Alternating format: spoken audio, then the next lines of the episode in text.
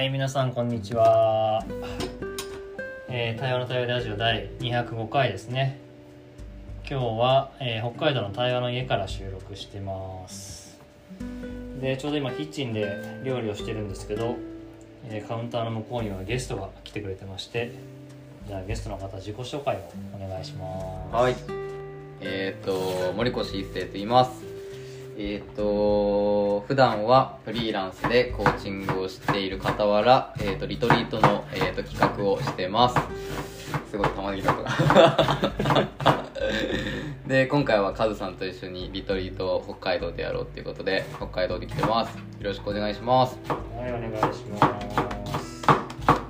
えー、春日俊也と申します、えー、普段は東京のベンチャー企業で人事をやってます、えー、伊勢さんとカズさんのリトリートに参加者として来ましたよろしくお願いしますお願いします。という今日は3人でラジオの収録をしていくんですけども、はい。まあ、まずはチェックインということでねはい。あのこの時間は対話をする時間なんでなるほど。チェックインをしましょうはい。じゃあ自分からチェックインすると、そうねあの収録をすっかり忘れててうん。今急遽収録してますとうん。であのまさかのねカウンターでお菓子食いながら酒飲みながら こっちは料理しながらの収録 まあこういう収録もたまにはいいかなまあちょっとなんか楽しみながら対話したいなと思ってますよろしくお願いしますお願いします。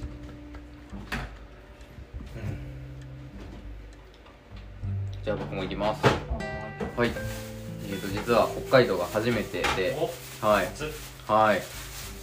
ちょっと何もかもでかいなっていう、でかいし 広いなっていうのが第一印象ですね。あとはまあさっきあの温泉に行ってきて、サウナに入って、ちょっと整ってすごい今すごい緩んでる状態ではいこんな感じでお酒も飲んでもう寝れるなっていう感じです。はい。よろしくお願いします。確かに。お願いします。確かに。じゃあ最後に。はい。いやーサウナ行って整ってうんうん。ビール飲んではい。めちゃめちゃ気持ちいいっていう時にうん。ラジオが始まると急に聞いて 何が起きるんだって思ったら玉ねぎ切りながらあの収録みたいな ので今どの感じで自分がここにいればいいのか非常に戸惑っている状態なんですながるほど。あの楽しんで喋れたらと思います。はいということでね。あのなんか乗ってる？乗ってますね。まあいいか。うん。収録してるらしいね絶対乗そうですね。あうん。のこのラジオはいつもあの対話について対話するっていうラジオなので、おまあ、せっかくなんで2人もなんかこの対話についてはいはいはいはい。思うこと感じること考えてることをぜひ話話してほしいなと思うんだけなるほど。ど対話について。面白いですね。うん。うん。何でもいいよ別に。確かに。あでもさっきなんかちょっと春日さんとも話したんですけど、うんなんかうん対話をするってなると、うん。なんかこうしなきゃいけないみたいな逆になんかちょっとフォーマットみたいなものがあるなって感じてて、うん。なんかココーチングとかもちょっと僕がやってるからすごいなんかココーチモード的な感じでなんか対話もなんかすごいなんか温かい優しくていい人でなきゃいけないみたいな 対話の時は。なんかそういう固定観念みたいなものがあって、うん。逆になんかなんて言うんだろう言いづらくなることってあるよねとか、うん。っていうことをすごい話していてだからなんかもっとなんかすごい最近は対話って複雑でなんか多様でなんかあっていいんじゃないかみたいなことをちょっとお思ってるっていう感じですね。なるほど。は趣味やああなるほど。そうですよね。やっぱ対話って言うとちょっと緊張するっていういうんうんうんうん対話するぜみたいな。対面してうん。やり取りするぜみたいな。ちゃんとするみたいなね。うん。だからちゃんと聞かなきゃいけないし、うん。ちゃんと喋んなきゃいけないみたいなことはすごい思うかな、うん。2人にとって対話ってどういうもで僕は居心地がいいですね結構。の居心地がいい、はい居心地はいいですね。なんか見られ方とかあんまり気にしなくていいみたいな感じはすごいあって結構もともと人の目を気にする人だったんで、はい。なんかなんていうの結構その人が楽しそうにしてるかとか結構周りの人をなんか気にしてたんですけど、まあ、対話って結構さっきのとちょっと矛盾しちゃうかもしれないですけど、まあ、それぞれどうあってもいいみたいな前提はあるんでなんかとはいえなんて言うんでしょう。あ自分も周り気にせずなんか話したいことを話しとけばいいやみたいなうん感じでなんか安心したり居心地の良さはあるなとは思いますね。その一世にとって対話とさコーチングって何が違うおおこれめっちゃ難しい問いですよね。いきなりズバッとうんでもなんかほとんど同じですよね。なんか。で僕はなんかなってきてますね。なんか。なんかうーん逆に最初の方はなんかコーチングってどちらかっていうと、まあ、やっぱクライアントさんのためにみたいなうん。なんかすごいイメージがあったんですよね。うんうん。でもなんか対話もコーチングも結構場にエネルギーを注ぐっていうのはすごい似てるなって思っててはいなんか結局いい場を作るからなんかうーんそうですねその場にいる人たちがなんかすごい出したいものを出す出す出したりとかできると思うのでうんうん。なんかまあそのエネルギーの注ぎ先はすごい似てると思うんですよコーチングと対話って。うんうんでただなんかちょっとなんかまあ、とはいえコーチングって結構1時間とか制限があったりするんで、うん。なんかまあ目的はなんかあるうんうん。なっていう感じでその目的がなんかそのクライアントさんが求めているものとか、まありまあ、理想理想に向かって、えーっとまあえーっとまあ、理想を実現するためにどうしたらいいのかみたいな考える時間で、まあ対話は別に、うん、特に何も生まれなくても OK みたいな。なんかそうですね。エネルギーの注ぎ先は似てるけどなんか目的があんまりなんかあるかないかみたいな、うん。そういう違いを感じてますじゃあちょっと目的を対話が持っちゃうとうん。違うものになっちゃうんだ、そうですね。確かに。確かに。どうなんですかねそれって。どう思いますか？送られた。すげえタイミングで来た。ちょっと逆になんか広げていきたいですね。けどうーん。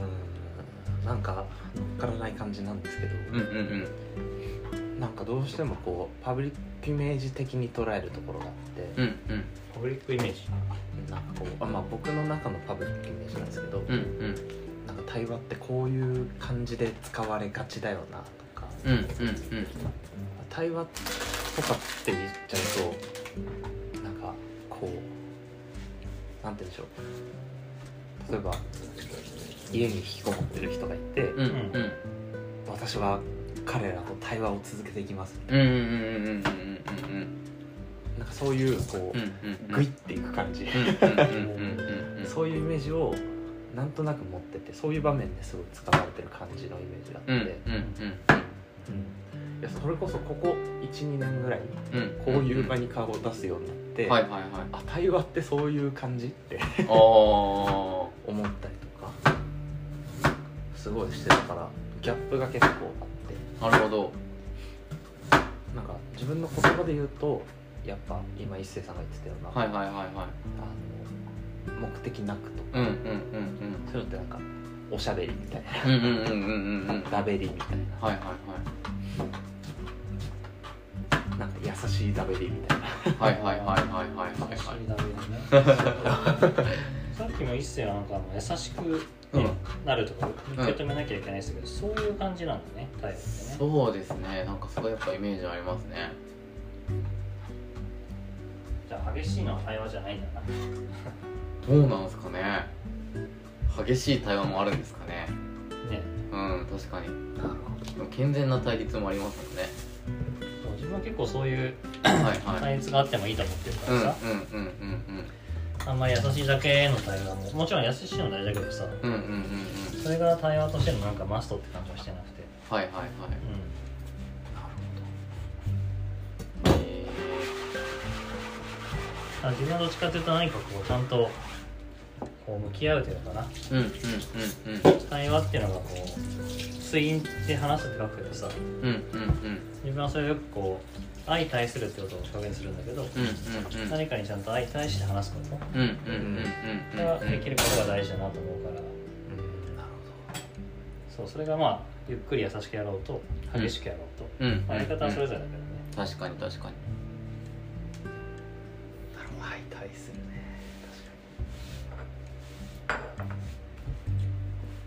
コーチングは正直自分も別にそんなちゃんとね学んでるわけじゃないからうん。知らない部分も多いけどやっぱり目的としてクライアントのね成長とか達成とか変化とかそういうものがあるから対話はそれをね目的に置いてもいいし目的に置かなくてもいいものだうから、確かに広いですよねだいぶ。ていう感じはするけどね。うん。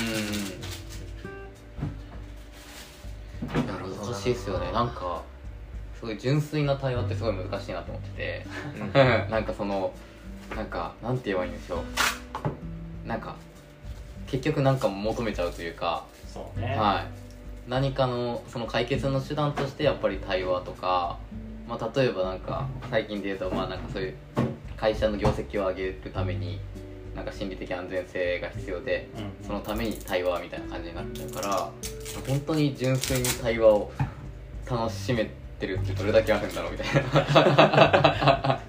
なんか逆にコーチングとかそういう対話的なものを職業にしてしまうとなんかなんかあれなんですよね。その純粋に楽しむ対話ってなかなか意外と少ないなって思います。確かに。うん。なるほど。最近純粋に楽しめた対話対話があってそういう時はすごい嬉しい。嬉しかったですね、えー。純粋にっていうのはその目的なくとかそういう感じで言ってるそうですねそうですね、うん。なんか単純にこの対話が楽しいそれで OK みたいな、うんうん。そこに何か気づきとか何もなくてもいいみたいな。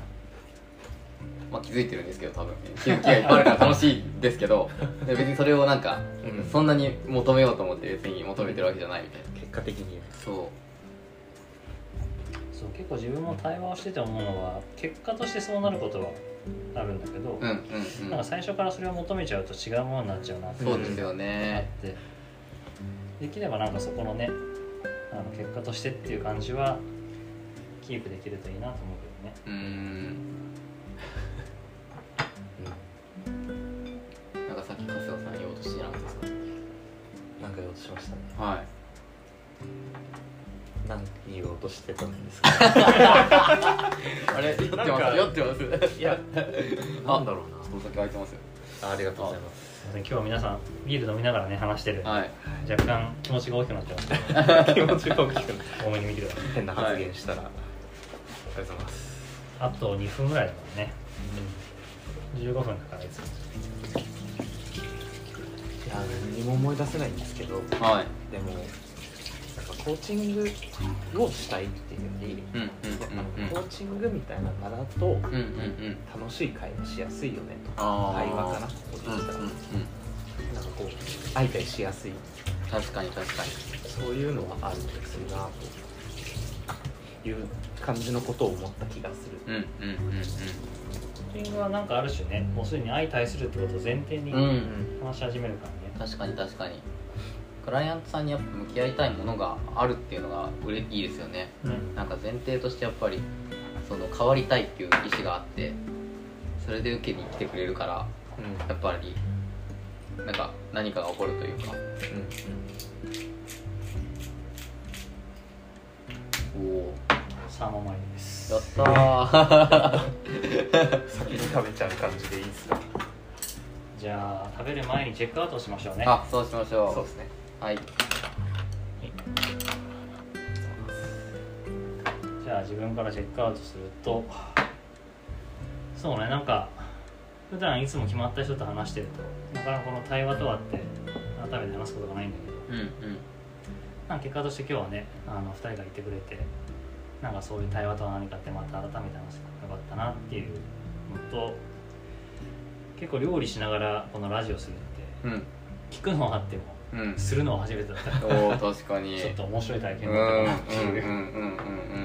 そんな感じかな。ありがとうございました。ありがとうございます。どれだけこの切ってる音が入り込んでるのか。